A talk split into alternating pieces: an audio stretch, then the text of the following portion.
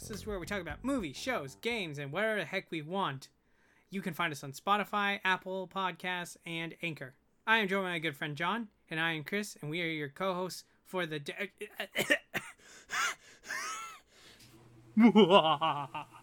John, how are you doing for this seasonal time? I I'm doing good, Count Chocula. How are you doing? No, it's not Count Chocula. It's the Count. ah, ah, ah. Ooh, spooky. The Count isn't that scary, but like, I don't know. I just tried. You know, it's we're doing a Halloween episode, everyone. Yeah. Hooray! Even though we're not really too huge on Halloween, like this is the time you get into the season for us. One week before it actually happens, so sit back, relax, and maybe if maybe if uh, a hand comes on you, give it a little bit of a wink. It'll be fine. It'll be great. Ooh, ghosts and all that. The the creepy critters. If you see the spiders, give them a hand. Don't smack them down. but anyways, John, let's get into the spooky topics of today. While Halloween is the topic of the day, we'll address that at the end. Instead, we'll be hitting some quick news before we get to the juice of today's podcast. Are you ready? I'm ready. All right, here we go. First up, Tom Holland as the Nathan Drake. Pictures were released of Tom Holland portraying Nathan Drake in the upcoming film adaptation of the popular video game series Uncharted. And John, he looked jacked. Yeah. No, he looks like he could go exploring. He looks like he can go exploring, but my concern about the movie is what's his voice going to be like? He's like, "Oh, I, I I'm Nathan Drake uh, from Brooklyn. You know, hi, uh, uh, how you doing?" And it's just like, is he gonna sound like Peter Parker? Like, is he gonna have his British accent when she shouldn't? Like, what, what is uh, is it, are his balls gonna drop? Like, what do you think? Yeah, I mean Nolan North did the voice acting for for the video games, and that's quite a different type of voice than Tom Holland's American accent. Um, That's a man's voice. that is a man's voice.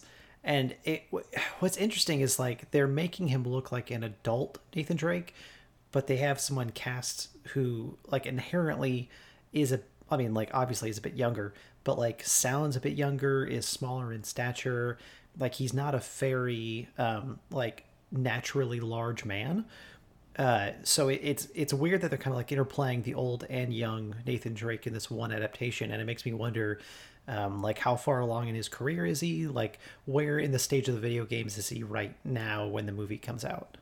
Well, you said you brought up stature, and I'm happy to inform you that he doesn't have, he doesn't really have to be taller because of his co-host Mark Wahlberg. Who we've already established is incredibly short. Yes, you know, but not as short as uh as Tom Cruise. No, no one is. He's Tom Cruise is like three foot eight. Yeah, he's he he's tiny boy. You know. Why do you think he was able to hold on to that to that plane so well? There wasn't he wasn't feeling a lot of the wind resistance because you know he's so small. It's a lot easier to use Velcro on a Muppet like him. Yeah, definitely a Muppet. You know. No, that just reminded me of that that movie that they released a few years ago, where it's like what was it the something Adventures, where it's like a crime. It's a crime movie, but it's all Muppets and they're swearing. Oh yeah, yeah. That that did not look very good at all. Yeah, I don't know, just just a thought. But I uh my question, I have another question for you is with this movie uh historically video games do terrible when it comes to movie adaptations except for Pokemon. Even but that's kind of weird cuz Pokemon is the largest uh IP in the world. So nothing can really compare to it. So the fact that its movie did its movie did well, it didn't do great. Um it it does bear the question is is Nathan Drake going to be a good movie? I mean, Pokemon. I think the only thing it really had going for it was the was Ryan Reynolds and also people's nostalgia about finally seeing what like what they thought Pokemon should look like in in live action, um, and and how it interacted with live action people. So with this, I mean, to be honest, I don't really know anything about the Uncharted games. It seems like it's just like a male Laura Croft, Uh, the game seems like it's a similar style with like puzzles and um, adventuring. That's exactly what it is. well, well, the different here. I'll let you continue. Well, I mean, uh, it it just it shows me like it, naturally it doesn't seem like it has as large of an audience as something like Pokemon did, um, and obviously they have some great talent in there in the in the acting. Um, so the the people, the actors in the film, I think are going to be the big draw, not the content itself. Um, and to be honest, like it's it's hard to find that balance between um, people's expectations of of what they've played in a video game and uh, how you can make that work in a in a movie format. So with this, it's just gonna. They've already tried it once with Laura Croft, and uh, not once, multiple times with Laura Croft, and they've never typically done outstandingly well. Um, the reboot, I don't think, did well enough to warrant a sequel like they probably wanted. And so with this, either they're going to learn from Laura Croft's mistake and find more ways to base it off of the video game, um, or they're just going to completely abandon that and have it have it be like a semi-related story but not really tied in with a video game but still be an entertaining well-written story or just going to be garbage and we'll see yeah uh my thoughts two things number one it's lara croft you heathen lara croft Lara Croft. That's like what a Southerner would say, and you're Southern, so that makes sense. You know what? I, I take it back, calling you a heathen. You're just uh, uncultured, and that's fine. I'm an I'm uncultured swine. uncultured swine. I'm not bringing that back, not for a while. Um, uh, no, I, I, and I'm just, uh, we're just teasing it. But Lara Croft is what what it is, and uh, my expectations for this movie is pretty low. But for me, the thing that gets that kind of stops the video game movies is the writing. Like Resident Evil as a movie, it has nothing to do with really the games. It's like some vampire adventure series, and, it, and the the video games don't really have anything to do with vampires. So they're like they're disconnected, yes, but those movies aren't really Oscar award winning blockbusters. Even even at that, they're not they're not Oscar worthy. They're not blockbusters. They're just movies that are kind of trash and get a cult following because it has the name of the video game in it and I would say Pokemon is the exception. Obviously, Sonic was a crash cash grab.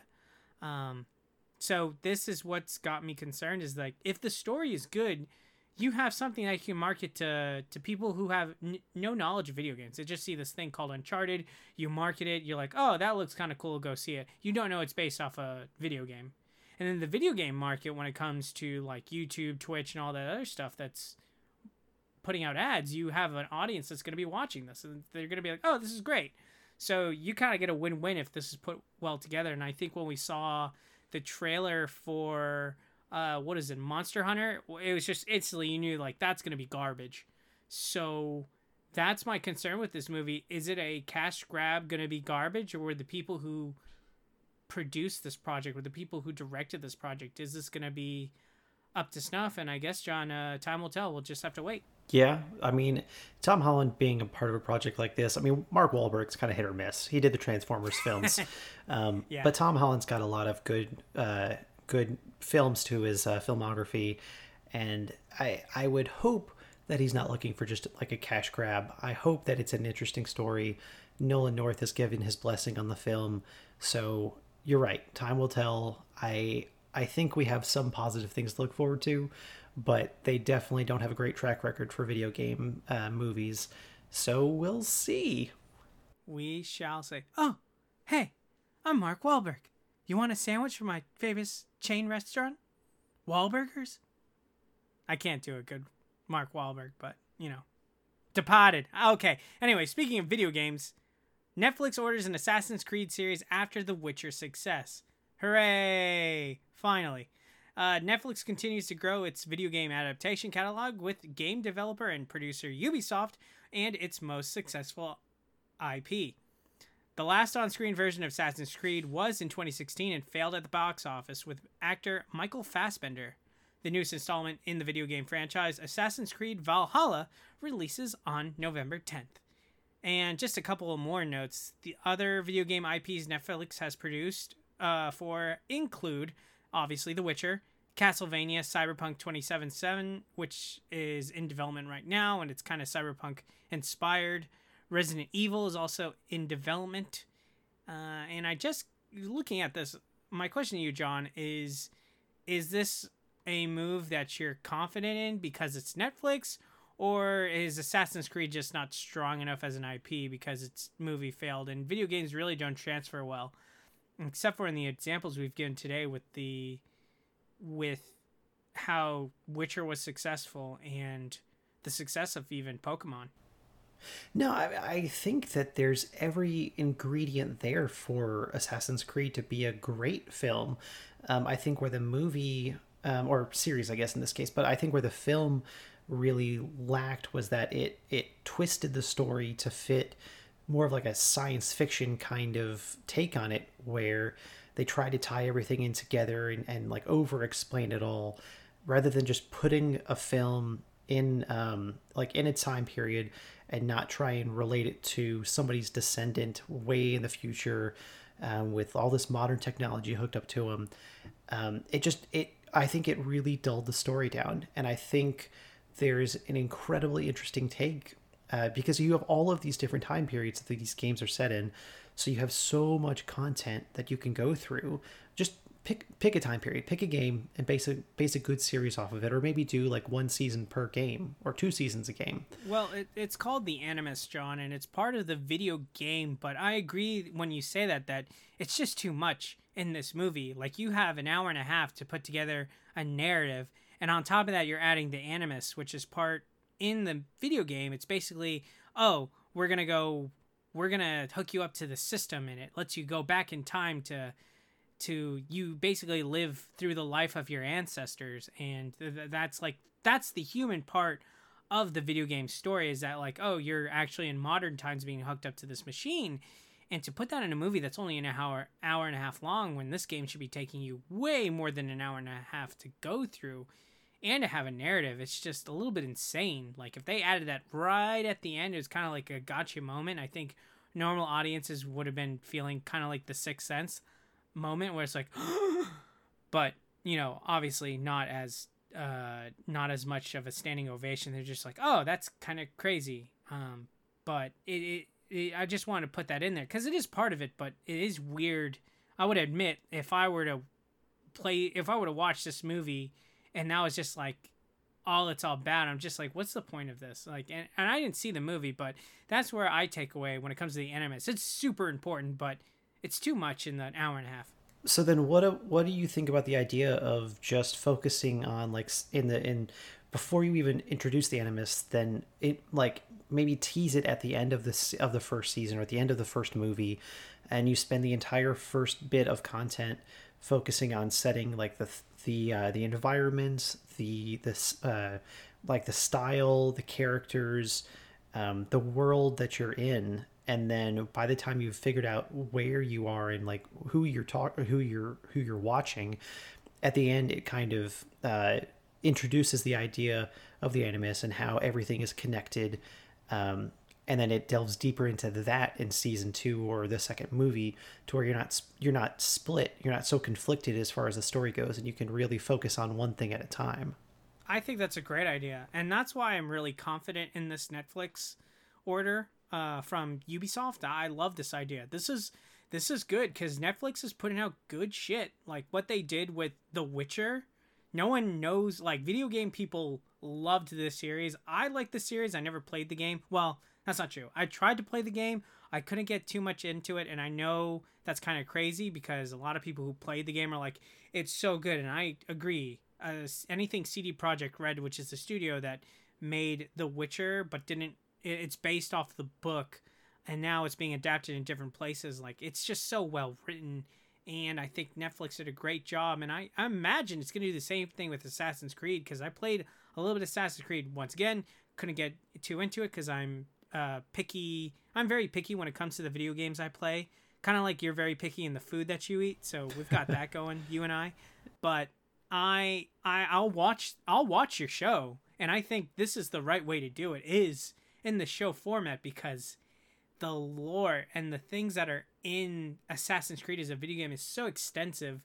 Movies are really hard to do for video games because there's so much into it. It's a huge experience. People play the games. Sometimes there are games that take 40 hours and they're fantastic games. 40 hours in and you get the whole story. Whereas a movie needs to be explained, even in a series. I mean, we won't even get to 40 hours if you do all of the Star Wars trilogy, right? Let's see. If you do two and a half hours, which most of the movies are at two hour mark, let's just do the two hour mark and add a couple hours after that. You know, that's 18 hours and then some change to make it uh, 20 hours. That's not even half a game. That's insane to me. So the show needs to be, and I, I gotta be honest, while I don't know too much about Assassin's Creed, I am actually really excited after what I got with The Witcher. And I would like to ask you, are are you as excited as me that finally old media is kind of adopting more video game stories? I mean, I, I think that they're realizing how much of an industry is out there um, that they could put in this new type of format. I think The Witcher, to be honest, I think it was a bit of a fluke in the sense that um, Henry Cavill is basically the reason why it was a success just because I don't think there were many other actors that could take someone who otherwise could be seen as really just dry and flat and give it like the subtle inflection that he was able to. Um, and that's the thing, like he gave it so much more depth than I think people initially thought it could be given because he's so passionate about video games. And, it's not it's not every day that you find an A-list Hollywood star that is that um, dedicated to an honest interpretation of a video game because that's something that they've been passionate about for years. Um, so I, I think with them producing all of these films or, or short or shows um, about video games now, I think it's definitely because of The Witcher. Finally, somebody had a hit in a video game uh, series, and I think that that they're seeing how many more people that, that have an interest in these types of uh, things and how big video games have gotten in the last decade. Um, I mean, because like 20 years ago, you would never have a Donkey Kong Donkey Kong movie, um, but now video video games are so much more layered and. Uh, when, when you when you're talking about sequels like the Assassin's Creed series, oh my god, it's um, so there's so many sequels. Exactly. But that's the thing. Like, there's so much content to pull from, and that's the thing. Like, you don't want to just um, have a one season show and then be tapped dry by the end of it. Like, you want to continually be able to pull from this. And with The Witcher, there's the novels, there's the video games. Uh, with Castlevania, there's plenty of content. With Resident Evil, there's plenty of content. So you have all these things that you can continually pull from um, to keep the content pump or like pumping for years to come. Yeah, I, I definitely I definitely feel feel you on that. Like they, they, that's a good point. They have a lot of depth and content, and I you could say that that's the thing that gave life to a show like Game of Thrones, and then they got to the point where they caught up, and you know they just you know completely let the thing fall apart, which is not good. But here Netflix is choosing properties that are great that have tons of lore, and we'll just have to see where it goes from there, and hopefully they get someone who's passionate about the project to play whoever they choose in the Assassin's Creed series. You know, maybe they'll get Ninja to play Ezio. I don't know. Maybe they'll get Vin Diesel. Ooh, Vin Diesel. Please no. Please no. I mean, who in history would Vin Diesel be able to be? Like, he's just a Hulk. He doesn't look very stealthy. You know, he doesn't look very ninja like. No, maybe if they did Valhalla, but that's about it. Ooh, if they did Valhalla, he would be really good. Or Charlie Why Hunnam. Is this suddenly a good pitch? Charlie Hunnam. Oh my! Ooh. Charlie Hunnam would be great ooh. for the Valhalla series. Yes. Yeah, because it's Charlie Hunnam. I think we have a hit. We have a hit. Put us in, coach. Anyways, speaking of uh, putting us back in, Jon Stewart returning to television. John. Jon Stewart will return and join Apple TV Plus with the new current affairs shows. His deal will take him back to the newsroom desk with an hour long show and a corresponding podcast. Stewart will take on executive producer role alongside his manager, James Dixon, and former chairman and CEO of HBO, Richard Plepler. Plepler. I think that's how you say it. Plep. Plep, plep, plep. Klepler. Ooh, ooh, ooh, ooh. I don't. I the spookiness. I just can't do spooky. Anyways, Stewart left the Daily Show back in 2015 and was uh, not replaced, but he was passing of the torch to South African comedian Trevor Noah, and he's been he's cultivated his own audience ever since. So, John, are you excited for the return of Jon Stewart to television? I am excited for his return. I don't think I would consider Apple TV Plus television, um, especially because there's going to be such a limited audience for that. And I think because of like his huge fan base, I think they're really banking on the fact that he's going to be a big enough draw to get people to finally sign up for this service. Um, but like, like they've had Oprah on there, they've had all of these seemingly high quality series out there that I've heard nothing but good things about, but like no one is watching them. So maybe if they can have something like this where it's an hour long, I'm sure probably weekly show, um, or however long, however many seas, uh, series that he's doing, it's going to be more of a recurring type of uh, piece of content that will draw people in week after week, um, which I think is something that they have not had. Um, but he his name is basically just universal in in any type of context. Um, I mean, like when you think of him, you think of hard hitting, well thought out, well researched stories that challenge your perspective and are entertaining, um, but also shed light on things that need to be talked about. And I think we have a huge need and for things like that today. And I think Trevor Noah has done a great job as his, as his successor, but I think people still miss the real raw Jon Stewart, and I think this will be a good opportunity for him. I definitely won't be getting Apple TV Plus, but that's just me. no, I totally agree with you. I'm not getting Apple TV Plus as well, but I am excited about his return to the screen because I loved his show, and then when they came out with the Colbert Report, I loved that show, and then Stephen Colbert did late night television. I was just like, yeah, it's not the same thing, but I love comedy. I love the idea of comedy, pol- uh, comedy politics shows because that's the big thing now. Is like people are like, I need to watch this one hour block where this person is telling me what to think, and I find it hilarious. But it, what's enjoyably hilarious, unlike miserably hilarious, is watching someone turn it into a parody, and I can really appreciate that with Jon Stewart. The only problem is, is that Apple TV, it like you said, it's not that very big, and even though it's coming out with a corresponding podcast, which I would love to listen to, I imagine that podcast is only going to be on what is it the the Apple podcast. So, kind of sucks, but I really do wish him a ton of success, right, John? Yeah, 100%. It's almost like that one episode we did a few weeks back about comedians versus the news.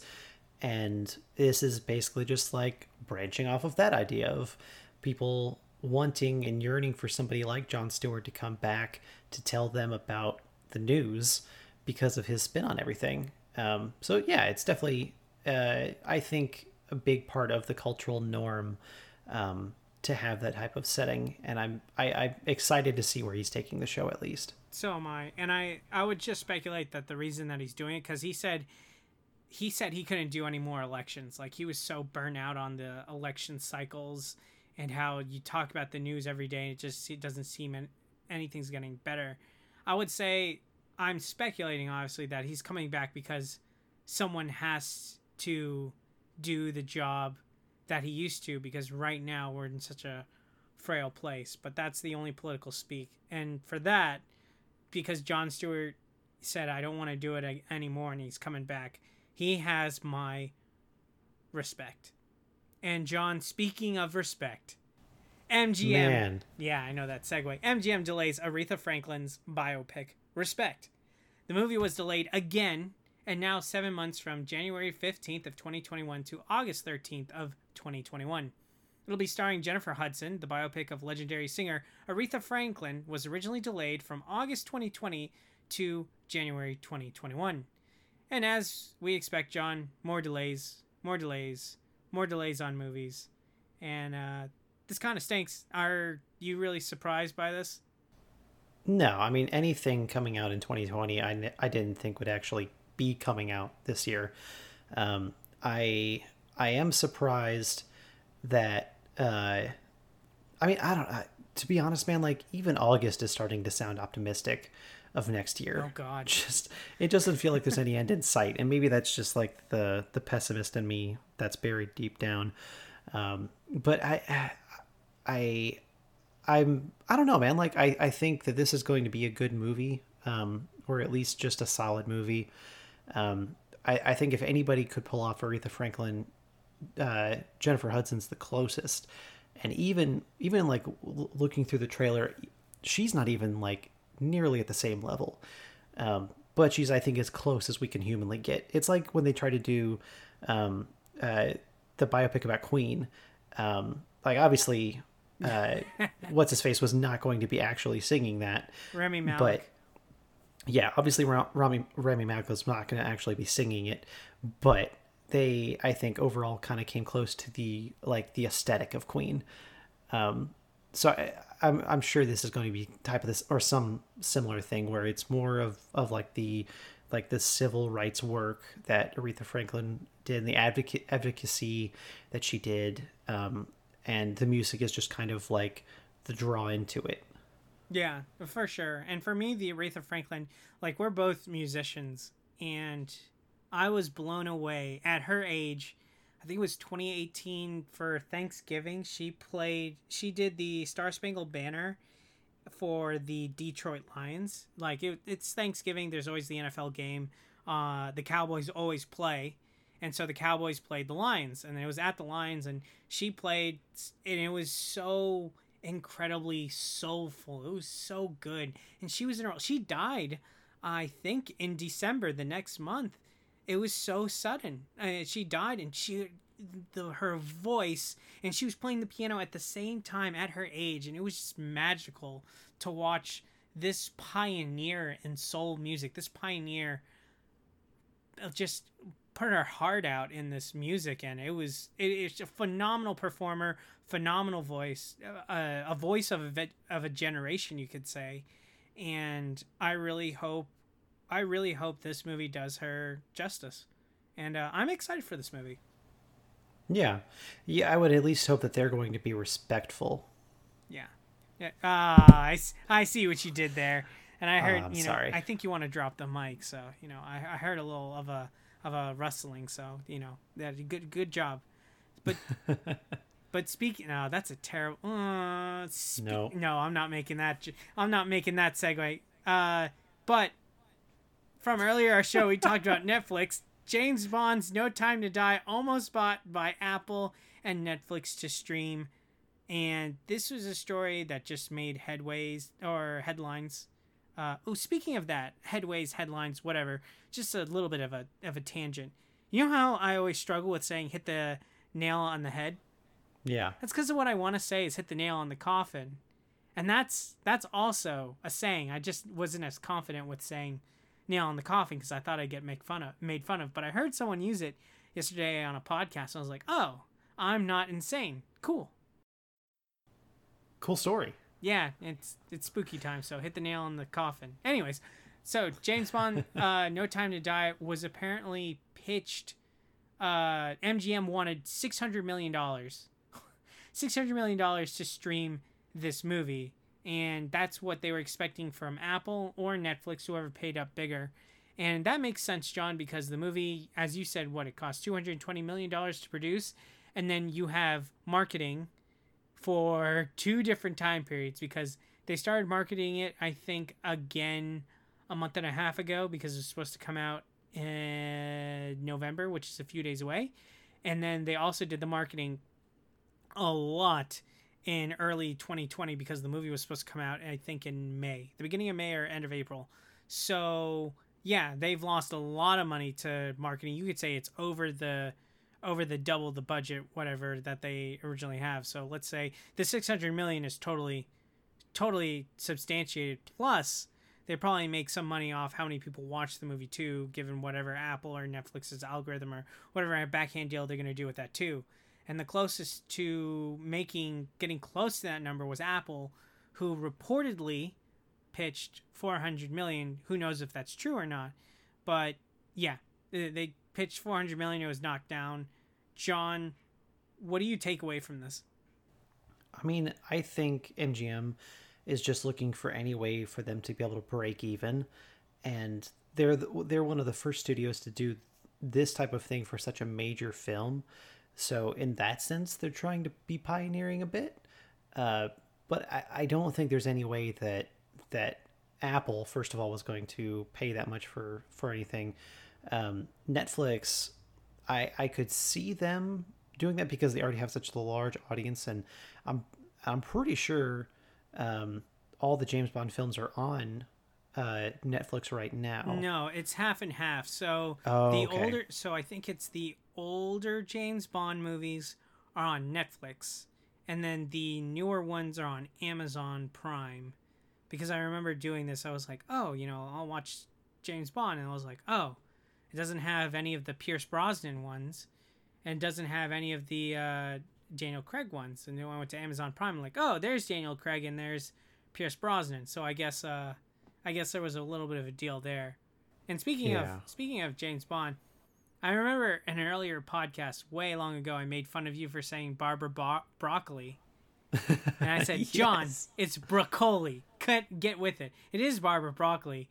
And I find that hilarious as a last name. Like, yeah, well, you could, it, it's in your destiny, like, to change your name. Like, you know, you go with broccoli. You could be pretentious and say broccoli.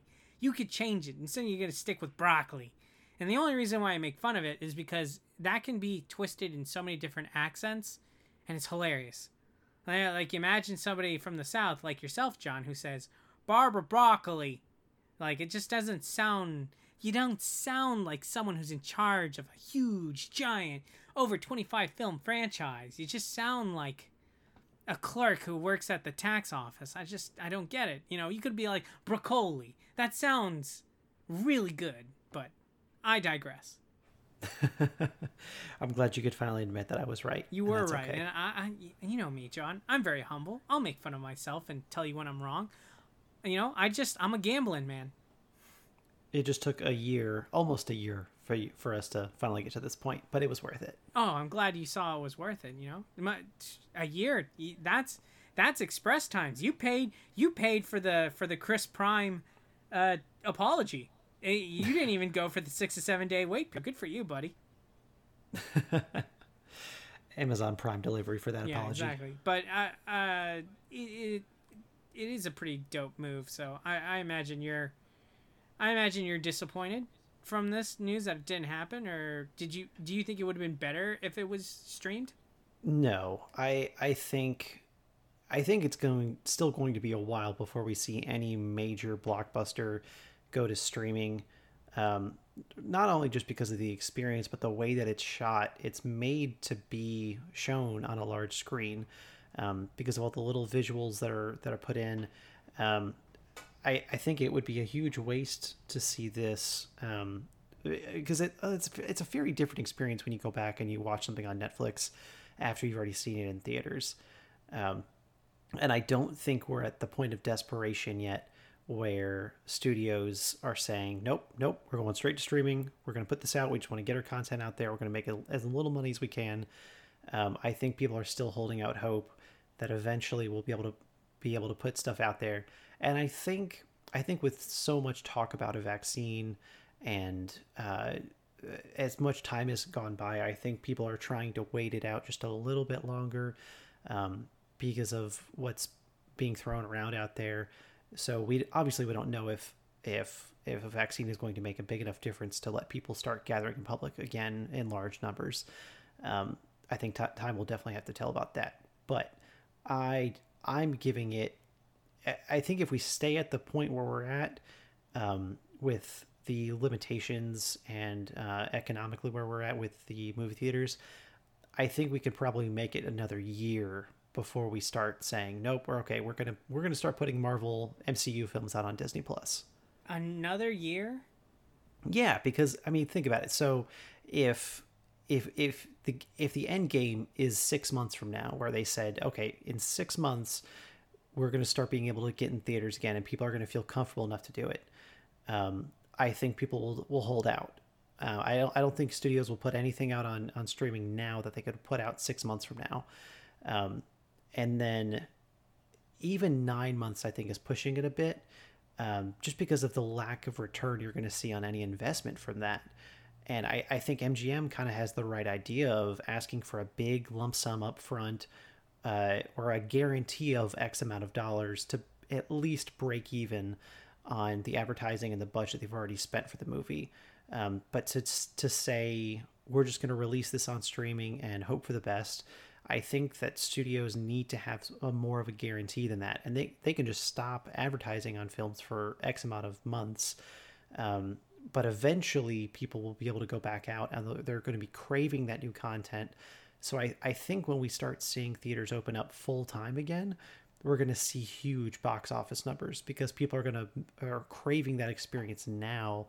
But I don't think that there's enough um, of like quality home theater experiences that will bring people to stay at their homes and, and continue to watch movies there.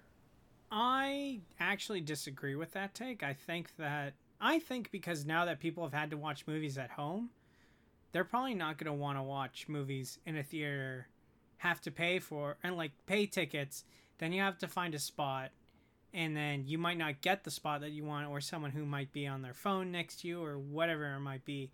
I think now is a should be a really scary time for movie movie producers, movie studios when they put out movies because it now seems like the the bar's got to be through the roof to make a movie because we've gone so long and all these other movies come out like Tenet like we talked about how like oh you know Tenet's coming out and all these other movies coming out people are going to want to go to the movie theater like no one still went to the movie theaters like AMC still had to close down but that's cuz they were hoping that a big movie would come out and save them and they all got delayed. And even if you have Tenet come out, like theaters didn't like Tenet did not make a lot of money back, and this is a time when states are open. You know, obviously there are COVID nineteen protocols, but you talk about us having to wait a year. Are people really going to be really craving to go to the movie theater like enough to where they'd just be like, listen, just stream it? And I, I think that's where we're headed. Um, and that's unfortunate because I do like the movie theater experience, but at this point it's if you're saying like we got to wait another year for movies like i would hope like maybe may april or march but if you're saying another full year at that point people are just going to be used to watching everything at home and but I, see I, yeah, that ahead. that's my um that's where i'm kind of sticking with because if the studios can hang out or hang on that long and they don't put out any of these giant blockbusters to streaming then people are going to be like I mean, I'm already I already really want to see that Black Widow movie, and I would I would wait another six months to see it in a theater, um, because I know Disney's not going to put it out on Disney Plus. So by I the would time wait a year to see it out on Disney Plus. I don't have to see it. Like that's what's happening to me, but obviously for you it's a little different.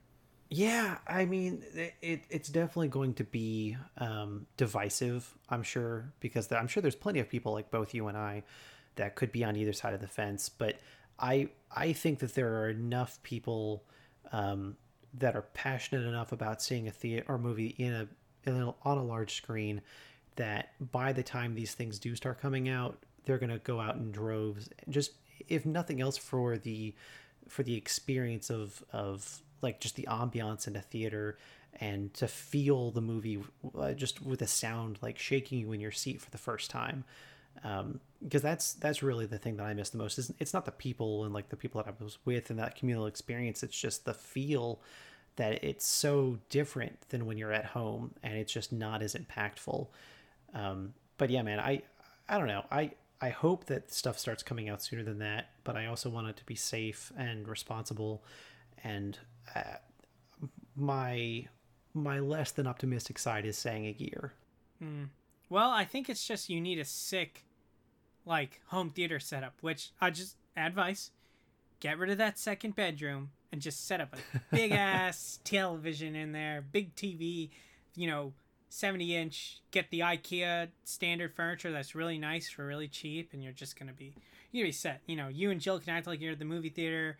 No, no person getting their ball sweat up against your knees because they're going through the aisles. Like you're gonna be great. what kind of theaters are you going to, man? Uh, AMC theaters, and you know, I hope they go out of business. Those motherfuckers. No, um, no, but seriously, AMC theaters are not well. Put together is what I'll say. Oh well, a lot of the theaters that we would go to, the ones in the Chattanooga area, were old, and Yes. whereas like the theaters, mm, like the theaters that I was visiting, like uh, there was that UEC in Cleveland, like that Mhm. one. That one was kind of nice. It had like the the reclining chairs and the the nice leather seats. Like I liked that. And then there was another one in North Georgia that also was nice in the middle of nowhere, but they had like high clientele, so it was a nice it was a nice movie theater that also had reclining seats and big big cup holders. It was nice, but AMC just doesn't update any of their stuff, so there's a reason why they're failing. Aww. But speaking of things that will not fail, it's time for our topic of the podcast Halloween.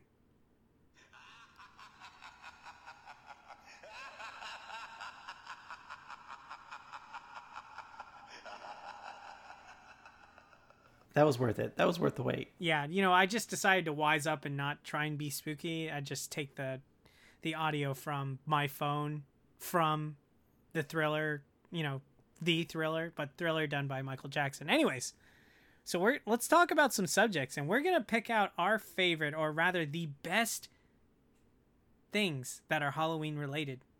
And we're going to hit I'm going to just start in a different spot so we can kind of build up to it. I want to start with Halloween candies.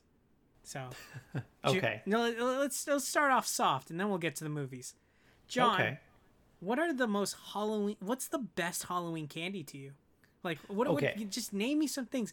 When you think of, go back in your mind. Just close your eyes and go back to, God, how old were you back then? I'm gonna say, uh, let's go to back to 2000 or 1999, and little John is going out there trick or treating with his parents watching him from a distance. Maybe they have some whiskey in their coffee mug. I don't know but they're just watching the kids run around doing their trick or treating. What is John hoping to get from the neighbor at the door? I mean, I think the best thing to get was probably Reese's. Um, For show. but I want to be a little divisive, and I'm going to say the most Halloween candy is candy corn. And I know, I know that people think that it's garbage and that it, it's not good any time of the year.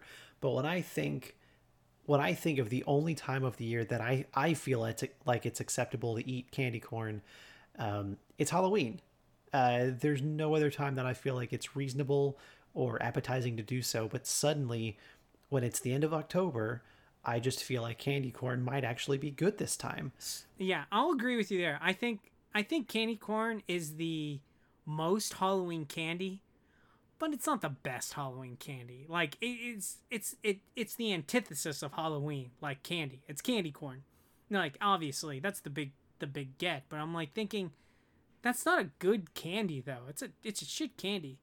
Like it, it but you're right. It's like you can only have it one time of the year. It's like when I think about, oh, how often do I want to have fried macaroni and cheese? Never, unless I'm at a band competition or I'm at the state fair in Kentucky or something. Like this is the only time I'm gonna want fried mac and cheese. Otherwise, get that shit away from me because I'm gonna be on the toilet for the next 24 hours. But that that's that's what I think with candy corn. It's like ah, candy corn. Like it's great, but it's not the best. Like for me, John, what I wanted was there were there were two candies I really liked on on uh, for Halloween. It was the Reese's chocolate, which you just confirmed my bias that Reese's is number one, which also Reese's is the number one chocolate in the world. I think it has the highest sales. And then the other thing I really liked getting was Skittles.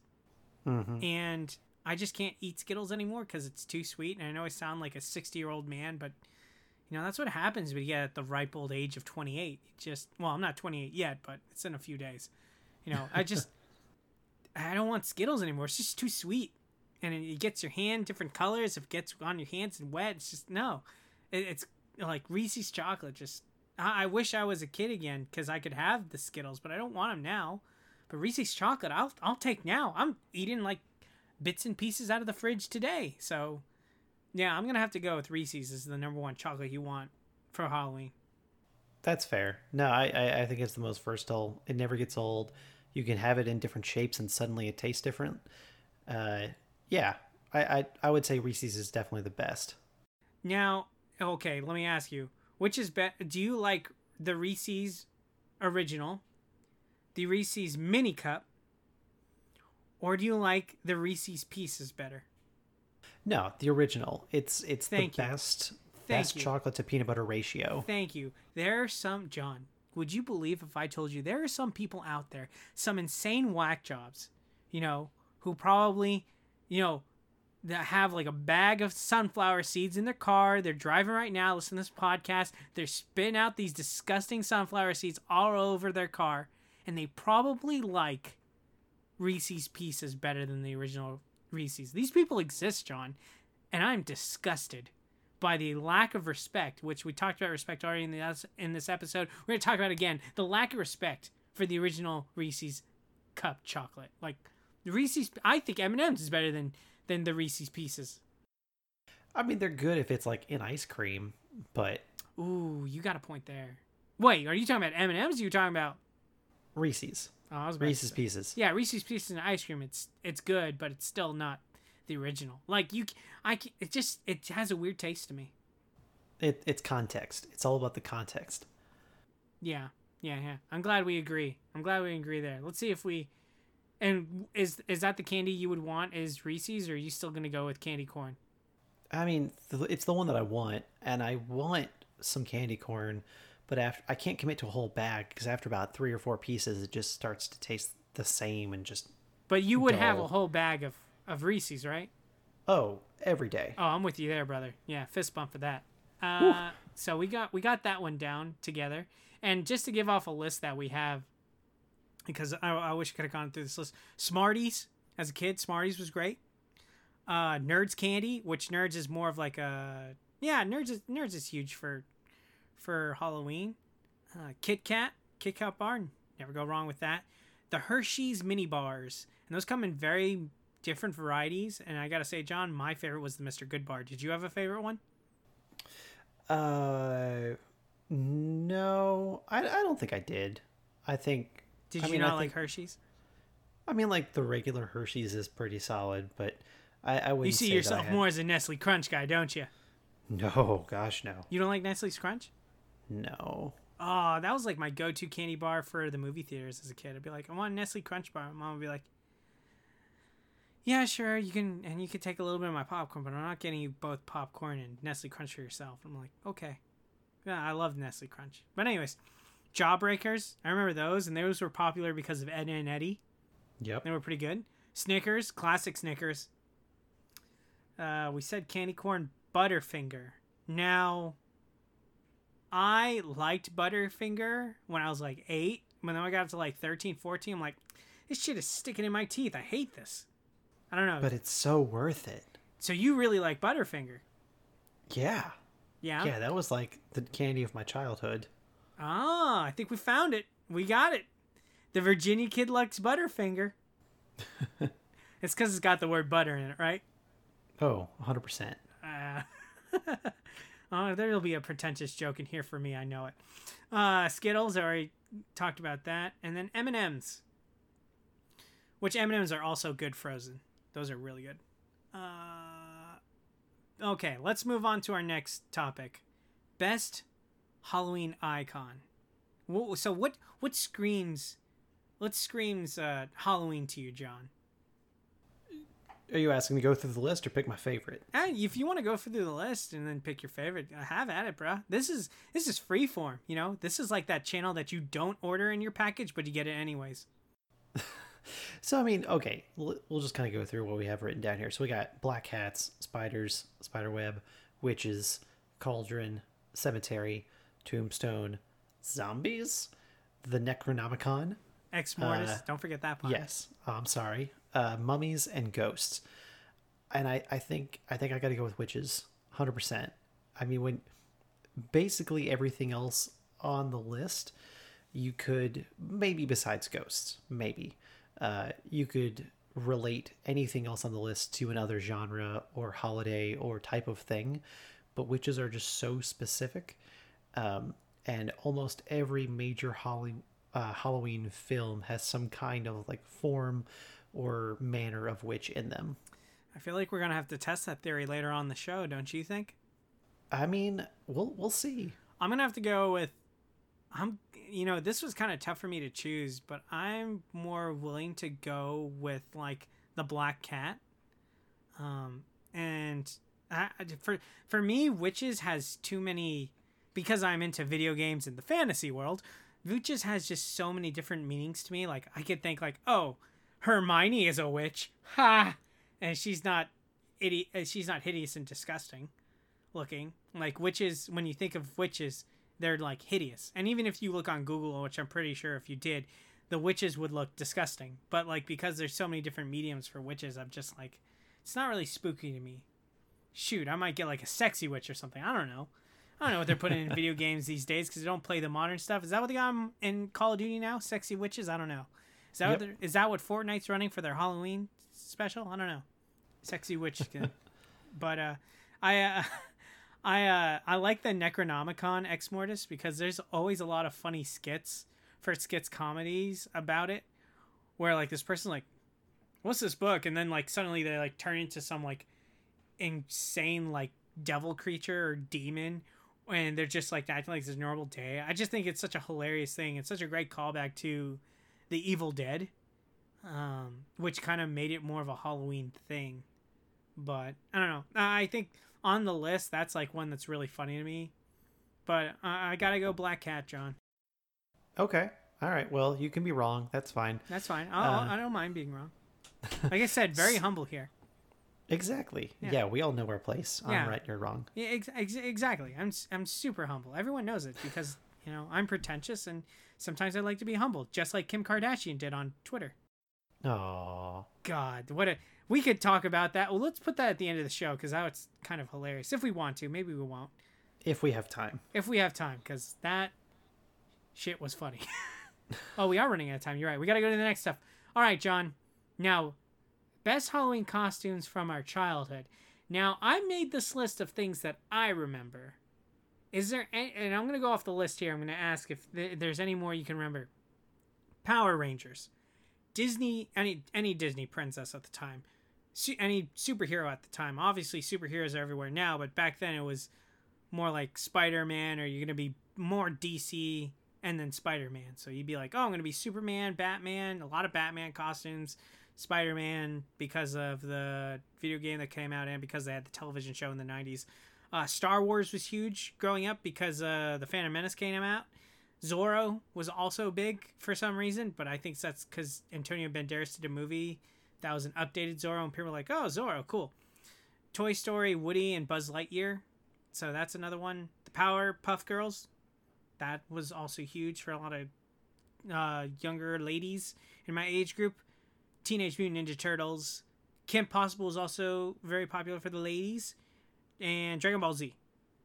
And I could say things like Ghosts, or so you want to be a farm animal or a dinosaur, but those just don't seem very uh, original, or not original, but they're not connected to a giant corporation that's pumping this stuff out for more money.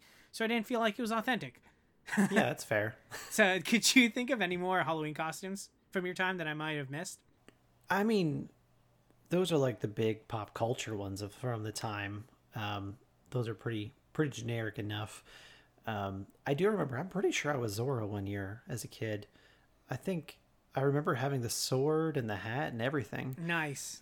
Um, but no, man. Like I, I think if if I was a kid and I could make my own costume or like have a, a replica costume, I would go Power Rangers any day of the week. And the Blue Ranger was always my favorite, no matter what uh, like series they were in or anything. It was always blue. Um, but yeah, man, Blue Power Ranger for life. See, for me, I didn't get a lot of like. I know I dressed up like a, a handful of times, but I know I didn't do it a lot. And I think of the years, like of of what I dressed up as, I think Star Wars was the number one one that I did.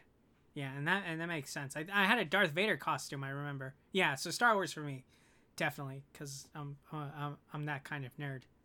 So That's fair. Yeah, Pretty Pow- solid choice. Pa- exactly It's a subtle choice um but the the power ranger one i think i think that's a lot of kids pick Power Rangers, and I, I find it uh I find that it's so sad that that IP just hasn't skyrocketed like a lot of things, and I hope it does come back because I think we talked about they were making a new Power Ranger movie, and we're like, we'll see. Well, okay. Side note, real quick, because I just saw this confirmed a while or not too long ago. Breaking so news? Played, yeah. So the guy that played the Green slash White Ranger in the original series uh, just put out this big announcement that they're actually making a White Ranger movie, uh, and it showed like a concept picture, concept art of the thing itself. Um, but this was like from his channel. I can hear you typing, so we're gonna. I can assume that you're looking it up. But as far as I know, that is actually happening. Oh, the unless, White Ranger. Oh yeah. Oh, you know the staple of our childhood. I remember the movie because like all I can remember is that part where it's the White Ranger by this big door, like this rock formation door, and that's all I can remember from the movie. And it's like it's mo- basically like the White Ranger's monologue or moment, and then he opens the door, Well, I just or he goes him. through it. I, I forget. I remember him playing flute that was a dagger through a solid mask, and somehow that made sense to us as a kid. That sounds like some Rise of Skywalker shit. That's true. Let's not rewatch it because it could be really bad. Yep. No, that's kind of interesting. Why's it got to be the White Ranger? Oh. I made that joke. I know, so bad. Um, now I hope people like it though. But anyways, let's go on to the last. Yeah, thanks for thanks Yeah. for bailing me out there, best bud. Anyways, I'm trying. I know I appreciate you. You're you're so, you're such a good co-host. I I don't think we I don't think we give each other enough props. Like we never just like compliment each other like genuinely. We're always just th- flinging shit at each other, but in a funny, sincere way. You're good. You're good to me. I mean, there's a reason why we, we've been doing this for a year. Yeah. It's because it works. And then uh, next week I'll I'll ask for more money that we don't make, and uh, we'll split up forever. Yep. and it'll be that'll just be like the the- end. and that'll be the end. It'll be like, it'll be like your, it'll be like your um John Lennon and I'm George Harrison. We have really long careers. See, I was gonna say Ringo Starr, but I think I think you're right. I think that was giving you too much credit. All right, that was a good dig. I like that was good. That was good. It's like I chose the two guys who died, but they're still more popular than Ringo Starr. oh my lord! All right, let's get to the the big topic: best Halloween movies. And you Okay. added, I think, one in here. And yes. I went off basically what Google was showing me because we're we're not too huge into Halloween, but I remember some of these movies. So I'm just gonna go through them. The most Halloween movies out there. These are movies that you want to watch Halloween week. Um, obviously number uh, not number one, but the first one on the list is Halloween, Nightmare on Elm Street, Nightmare Before Christmas for you Tim Burton love bugs out there, Poltergeist, The Shining, Ghostbusters, Beetlejuice, also for the Tim Burton fans out there, The Addams Family, Halloween Town, Hotel Transfer- Transylvania for you uh, Gen Zers, which is still a funny movie, Haunted Mansion for us old people, and uh, Hocus Pocus. And from that list, I could also say Casper, but I thought Casper was more like a gimmick thing that could be all year round. I never thought it was Halloween, so I left that off the list. And I know people will say like, "But what about The Grudge or the The Ring?" And I'm just like, "That's like, tor- what is it like, gore or torture or horror porn?" And I'm just, it's not very. It's like it's scary, but it's not like Halloween. You know, I think you. It's like one's a rectangle. Like a rectangle is a square, but a square is not a rectangle.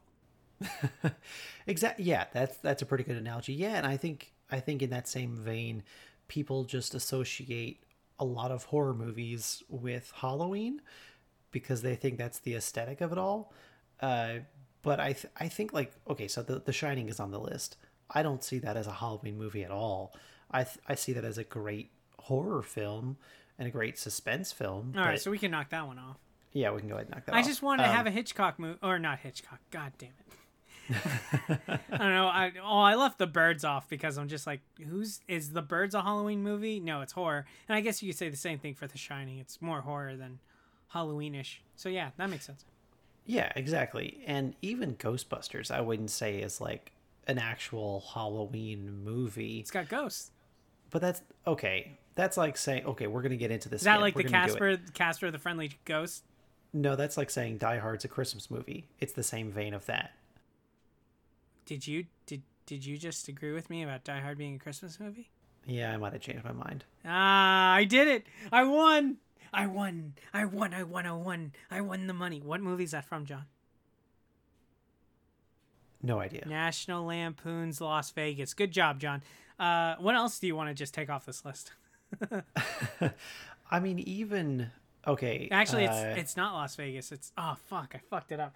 Uh, no, it is Las Vegas. I'm pretty sure it's Las Vegas. Or is it the the trip they take to the to the crazy world? No, it's Las Vegas because Wayne Noon. Okay, sorry. Go Yeah. ahead. I mean, even uh, even Poltergeist, I feel like is more just about like No, the super. Poltergeist belongs. Does it? I think it does. I mean, it, it it's just about like, uh, like oh oh my gosh, just I I don't know. I don't. I see that more as just like a ghost story than about like an actual Halloween event. Because like you look at like Nightmare on Elm Street, uh, um, the Ad- I mean even uh, the Addams Family is pretty iconically Yeah. Halloween, just the aesthetic of it all. Of it all. But I, I think personally, I think the most Halloween movie to ever Halloween movie is Hocus Pocus. I mean, it's it's set. Its events have to be set around Halloween. Okay. It's focused on witches, black cats. Um, there are spiders and There are spider webs. cauldrons. It's there's a cemetery with a zombie that rises out of the dead. Mm. Um, uh, well, maybe more of a no, not a mummy, definitely a zombie, and there are ghosts. So, bar none, Hocus Pocus is the most Halloween film in my opinion. Okay. Okay. Okay. I mad respect. Mad respect. For me, I would have to go with the Addams Family. Okay. And I thought it was funny that you brought it up because, uh, as some of you may know, the three of you who listen, uh, I'm not a huge Tim Burton fan. Solid Earth guy, though. Really stand up gentleman. Great. Um, just saying I don't like his movies. And the Addams, like, Beetlejuice doesn't do it for me. And I've watched Nightmare Before Christmas, and I was just like, cool. I never want to watch this again. I was like, interesting to watch good movie, but I'm not I'm not gonna want to rewatch it every you know Halloween Eve or whatever or on Halloween. Now Halloween is a great film. Uh, is a great it's a great staple to the horror franchise, uh, and as well as Nightmare on Elm Street. So I'll give those credit. However, uh, it's just I don't like those slasher type of films uh, because they give me an uneasy feeling at the end when it becomes more uh, what is it questionable about what happened like black christmas was that for me i was like this is such a good movie but oh my god that ending i want to throw up because i'm a bitch but uh, yeah just like some of the some of these movies are just iconically halloween and i really like them but it doesn't it, it evokes a different emotion where it's like you know i want to be i'm someone who doesn't want to be petrified to watch a movie and while there can be scary elements in it i also want to laugh and Addams family hits that for me. I think you could say the same thing for haunted mansion hotel transylvania but Addams family hits the note of like ooh uh uh what is it uncle fester and the uh what is it the The hand Thing. that the thing i don't know why i was just like is it the thing or am i thinking Or of is the just- movie the thing Is it just thing? it's just Thing. Yeah. Yeah. Yeah, then Thing just running around there and just like kind of like their butler, but their pet at the same time, which is kind of crazy. And uh, I I don't know that that movie is is it feels more family. It feels like I would trick or treat at those people's house and like want to die at the same time, but it's it's Halloween in spirit.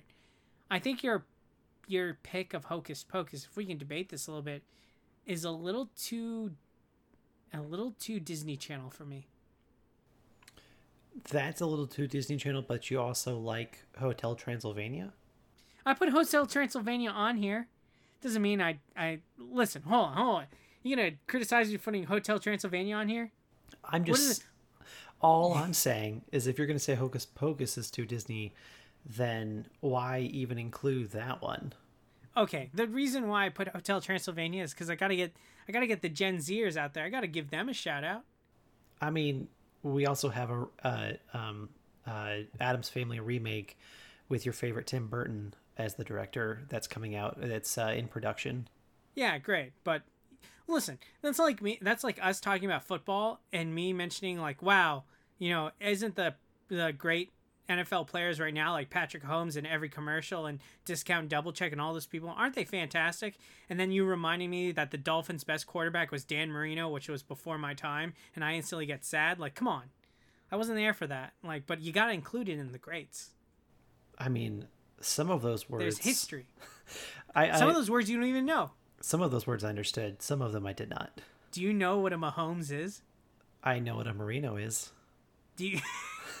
Do you know what a State Farm is? I yes. Do you see those commercials with like Aaron Rodgers? Yes.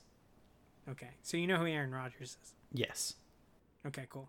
I'm glad. I'm glad we can get that far in football. But anyways, you coming at me for the Hotel Transylvania? I feel I feel very defensive right now. I mean, okay, we can let that be, but I I think I think the Addams Family is is a pretty solid choice as far as a Halloween movie. Yeah, and I think and I put Halloween Town on here. I think Halloween Town is also one of those that goes a little bit too far into the gimmick in a way that doesn't feel like it's just like oh we're uh, we we live in Halloween Town and it's always Halloween. It's just like yeah it's great, but it's not. It's not. It doesn't feel. I feel like it plays to the gimmick being the more most important part about the movie rather than the important part being a different essence that plays around with Halloween. And I think of that like Nightmare, not like Nightmare Before Christmas is kind of that, where it's about like a little bit of the characters taking place during Halloween. Obviously, their whole gimmick is it's Halloween, and you know, uh, you know, there's a Christmas element to it, but it's it's about like there's more to it. There's character development. Yeah, I mean, Halloween Town, I would say, is like the most solid Disney Channel Halloween uh, movie, but it, it's definitely I, I think for people that enjoy it now, it's more of a nostalgia thing than it is like it's a solid movie. Because I think if we went back and rewatched it now, it would be really cheesy through our lens. Um, but I, I think there's just that like nostalgia and like reminiscing factor to it of like associating the positive like vibes from your life back then. Um, but I, I I don't know, man. This is the hill I'll die on. I think that Hocus Pocus is a timeless movie and solid, and uh, we can you can enjoy it at any age. And there's more adult humor that you get down the road. There's also uh, jokes when you're a kid, so it's relatable for all ages, and it's very solidly set in Halloween, um, with again all of the greatest Halloween icons, uh, all put together in this. So I, I think I think the Addams Family and Hocus Pocus are probably pretty the most solid options on this list. So you could hear me typing in the background, and I was looking for the the actress who played the girl in Halloween Town. Yes. And Halloween Ta- Town came out in what is it? 1998 is what the IMDb is telling me. So, and then I looked up her birthday. She would have been 14. There's a movie where she's older. There's like a Halloween Town 2 or something like that, and I had a crush on her when I watched the movie. I was like, oh, I can't say that now because I'm 28, and that's weird. So, but I did have a crush at her at the time. I don't have a crush on her right now. I'm just making that distinction. You had a crush at her. Mm-hmm. Wait, that sounds that, worse. No, that's what you said just in passing. You said really quickly I had a crush at her. On her. Had had crush on her when movie came out. I was a young lad. Would have been 6 when the movie came out, but I think I watched Halloween Halloween Town 2. Okay. We're getting into some we're getting into some some some serious semantics here. Also, I didn't know Debbie Reynolds was in the movie. Yeah. Rest in peace. What? She she died two days after uh, her daughter. Did she really? Yeah. You know oh. who her daughter is? No. Carrie Fisher. Oh. Remember they have two different last names. Yep. Yeah. Yep. How do you feel now? Do you feel disgusting? I do. Sorry, I disappointed you. You call yourself a Star Wars fan? Like I, I just don't get. I don't, I don't know who you are anymore. I know that Julie Andrews is Liza Minnelli's daughter. No, no, no, other way around. Oh my god.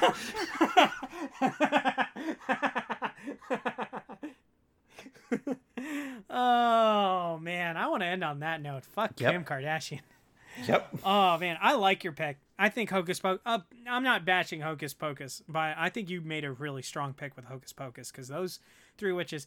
I okay the the blonde haired witch in Hocus Pocus. I had a crush on her, and I I stand by it because uh, she had to be over the age of 18 at the time, and she's probably she's definitely over the age of 18 now. So there we go. I mean, you know that's the main actress from Sex and the City, right? Is it really? Yeah. Oh, there you go. Perfect. End on that note. Thank you, John. You're welcome. Uh, ooh, I'm just getting incoming uh, sports news. Trevor Lawrence has tested positive for COVID nineteen. He's out for this week. That's that's crazy. Clemson fans, I, John, I only mentioned this to you because you you live in the deep south, and you know you might have some sad customers or whatever people you interact with at work, or so I'm just uh, I'm just setting you up so you can be in the know know. You know. I I will do my best to keep up with the conversation. Yeah, just say he tested. He was supposed to be number one draft pick uh, for the NFL, but you know, yeah, that's What a sad day. a sad day, spooky day. Uh, it's quite spooky for Trevor Lawrence that he has COVID nineteen, because it's Halloween week. So maybe there are some googly eyes and bat wings drew, drawn on those uh, COVID nineteen images. Oh, he can he can get a couple of uh, little spider stickers put on his respiratory or respirator. That's cute, and hopefully, like the nurses will dress up for him and give him a bowl of candy. I don't know. Anyways, oh, anyways, I don't think he's going to the hospital. He's a young kid. He'll he's he's strong as a buck. He'll be fine. Um, maybe, hopefully. Well, you know, ho- hope for the best for Mr. Lawrence and the millions he'll make going to the the New York Jets. Anyways, this is too much talk that you don't understand. Thank you for joining us this week. John will be in the driver's seat uh, next week, and uh, uh, hopefully there'll be cool, some cool news stories, and maybe we'll debate whether it's a good time to play Christmas music on November first or not. we'll we'll see. We'll see. You don't know who's in whose camp. You don't know if I like the Christmas music or John likes the Christmas music. You just have to find out, or maybe we'll agree, and that'll be boring. I guess we'll see. Well, I guess we'll see you then. Thank you for tuning in. We'll see you next time. Bye.